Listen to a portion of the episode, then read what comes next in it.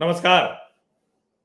मेरे सामाजिक परिवार के सभी सदस्यों को यथोचित अभिवादन, राम राम। पंजाब विधानसभा चुनाव, उसके नतीजे क्या होंगे? हम सब के मन में यह प्रश्न आ रहा है। और इस प्रश्न का उत्तर खोजना ये बड़ी अबूझ पहेली होता जा रहा है। क्योंकि हर दूसरे दिन पंजाब का राजनैतिक समीकरण बदल रहा है। किस तरह से बदल रहा है? पिछले छह महीने में पंजाब की राजनीतिक स्थिति का शीर्षासन हो गया। और अब जिस दिन पाँच राज्यों के विधानसभा चुनाव की तारीखें आती हैं उस दिन चंडीगढ़ से खबर आती है, जिसके बाद लगता है कि क्या सचमुच जो नारा लग रहा था आज वहाँ, जो टीवी की बहस में भी ये पार्टियों के प्रवक्ता कह रहे हैं कि चंडीगढ़ तो झांकी है, पंजाब अभी बाकी है।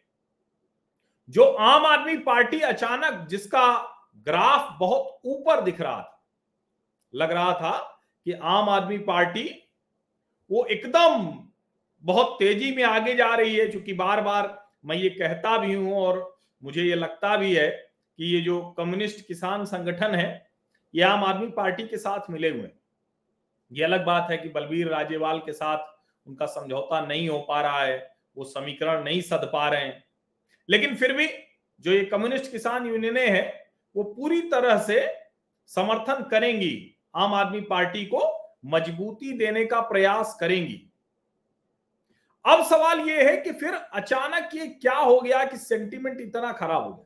और राजनीति में सोचिए, एक सप्ताह का वक्त कितना बड़ा होता है। अभी एक सप्ताह में ही हमने आम आदमी पार्टी की शानदार जीत जो हुई चंडीगढ़ नगर निगम में, उस पर खुश होते हुए, जश्न मनाते हुए आम आदमी पार्टी के लोगों को देखा। और ये लगा कि अरे वाह, ये तो कमाल हो गया।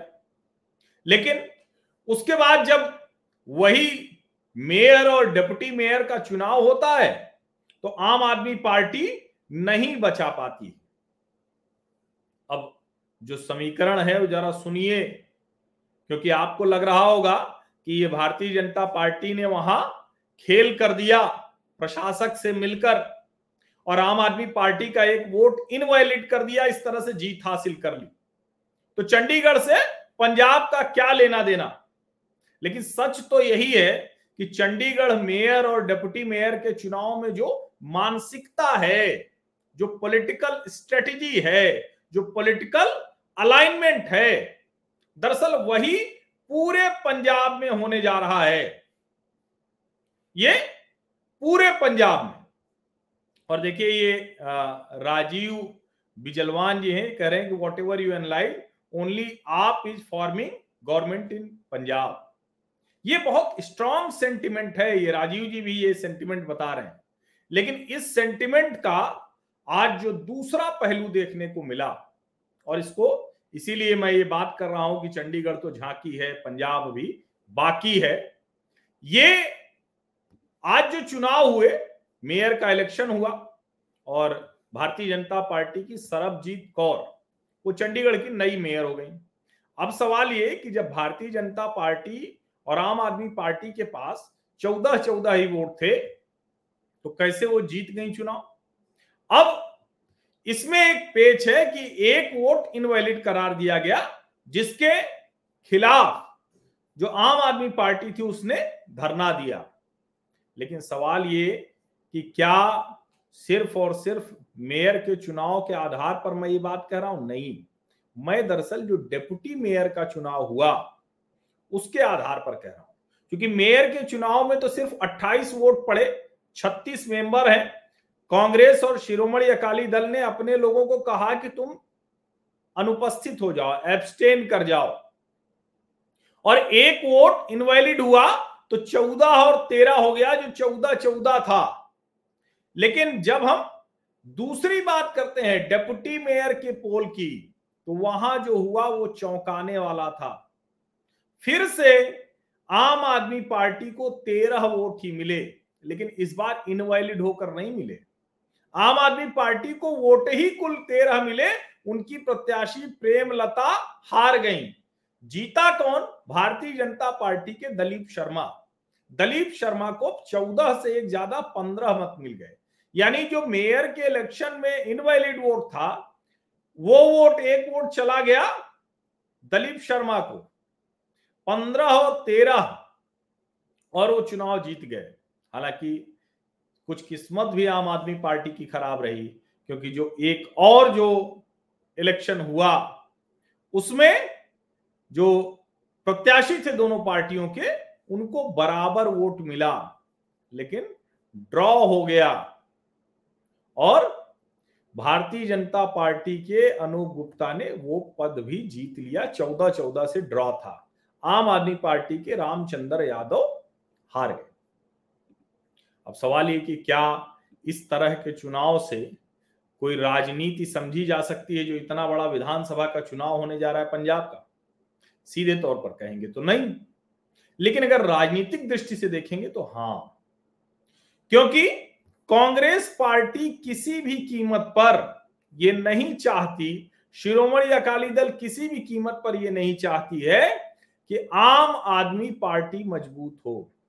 क्योंकि भारतीय जनता पार्टी अभी वहाँ इतनी मज़बूत नहीं है कि कांग्रेस के लिए या अकाली के लिए वो थ्रेट हो। लेकिन जो आम आदमी पार्टी है, वो थ्रेट बन चुकी है। और हम लोग को याद है विश्वविद्यालय के समय में देखते थे कि कई बार कोई बड़ा मज़बूत नेता रहता था, लेकिन वो कभी अध्यक्ष, उपाध्यक्ष, महामंत्री का चुनाव विश्वविद्यालय में नहीं जीत पाता था, क्योंकि सबको लगता था कि वो मज़बूत है, वो थ्रेट है। ये नए तरह का राजनीतिक समीकरण है, इसको ध्यान से समझने की ज़रूरत है।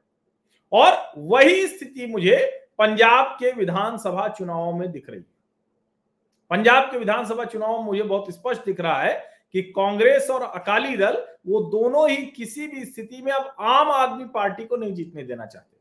इसीलिए जो मेयर, सीनियर डिप्टी मेयर और डिप्टी मेयर, तीन के तीनों पोस्ट भारतीय जनता पार्टी को चले गए, उनको कोई दिक्कत नहीं। लेकिन आम आदमी पार्टी को नहीं जाने चाहिए। ये आप समझिए। और इसीलिए जब ये नारा उछला कि चंडीगढ़ तो झांकी है, पंजाब अभी बाकी है तो इसमें ये बिल्कुल पूरी तरह से आधारहीन नहीं है। इस नारे में दम दिखता है। ये जिस तरह के समीकरण बदल रहे हैं और पंजाब के लोगों को एक बात बहुत अच्छे से समझ में आ रही है कि देखिए, कुछ भी हो, उनके लिए ये जो चुनाव है, ये जो 2022 का विधानसभा चुनाव है, उनके लिए बड़ा महत्वपूर्ण होने वाला है। अब जिस पार्टी को जिस आम आदमी पार्टी के लिए कहा जा रहा था कि वो तो सब कुछ बदलने आई है, भ्रष्टाचार मुक्त, पता नहीं क्या क्या मुक्त। क्या स्थिति हुई? अलग अलग समय पर पहले भी उनके ऊपर टिकट बांटने के आरोप लगे क्या करके? पैसे लेके। टिकट ब्लैक कर दिया। किसी और पार्टी में, मैं बार बार ये बात कह रहा हूँ, किसी और पार्टी में ये बात आए तो समझ में आती, लेकिन ये आम आदमी पार्टी में आई। आपको याद होगा ना, ये कहते थे खड़े होके कि हम सबसे पूछेंगे, पूछ के करेंगे। ये सारी बातें कही थी। लेकिन क्या हुआ? पूछते पूछते वो उनको निकाल दिया उन्होंने, उन सब लोगों को, जो लोग कोई सवाल खड़ा करते थे। अब ये पहुँचे हैं पंजाब में। पंजाब के लोग तो जाने ही इसीलिए जाते हैं, प्रतिक्रिया भी बड़ी तीखी देते हैं। वो तीखी प्रतिक्रिया उन्होंने राघव चड्ढा को दे दी। एक सप्ताह के समय में ज़बरदस्त तरीके से, सिर्फ़ एक सप्ताह के समय में, ज़बरदस्त तरीके से स्थितियाँ बदल गई, पूरी स्थिति बदल गई। आज स्थिति यह है कि जो आम आदमी पार्टी जिसका अपर हैंड दिख रहा था, बहुत मज़बूत दिख रही थी, वो अचानक पीछे दिखने लगी। और जिस तरह की स्थितियाँ हो रही हैं वहाँ, उसमें दूसरे दलों को भी समझ में आ रहा है कि अब हम जिस विभाजन के रास्ते पर जा रहे हैं, जिस संघर्ष के रास्ते पर जा रहे हैं, जिस सामाजिक जो खाई बढ़ती जा रही, वो किसी के लिए ठीक नहीं, सबके लिए खतरनाक है। पंजाब का राजनीतिक समीकरण चुनाव आते बहुत तेज़ी में बदल रहा है, बहुत तेज़ी में। और मैं ये नहीं कहूँगा कि कौन सी पार्टी जीतने जा रही है, नहीं, उसके लिए तो बहुत डिटेल एनालिसिस की ज़रूरत पड़ती है। सीट, प्रत्याशी, समीकरण, उसके बाद ही मैं कोई बात करता हूँ। तो इसलिए वो बात मैं पंजाब के संदर्भ में नहीं करूँगा। लेकिन इतना ज़रूर है कि मुझे बहुत ज़बरदस्त तरीके से, बहुत ज़बरदस्त तरीके से पंजाब की जो पूरी राजनीतिक स्थिति है, राजनीतिक विमर्श है वो बदलता हुआ दिख रहा है। और कई बार होता है ना कि आप तय करके नहीं उस तरह से राजनीति में करते हैं, लेकिन एक समय के बाद आपको लगता है कि अरे नहीं नहीं, ये तो हमारे लिए ही बड़ा खतरा हो जाएगा। पंजाब में आम आदमी पार्टी को लेकर ये चर्चा बहुत तेज हो गई है। उसका असर दूसरी पार्टियों पर भी पड़ रहा है, इसीलिए उनको अपनी रणनीति बदलनी पड़ी आप सभी लोगों का बहुत बहुत धन्यवाद। शुभ रात्रि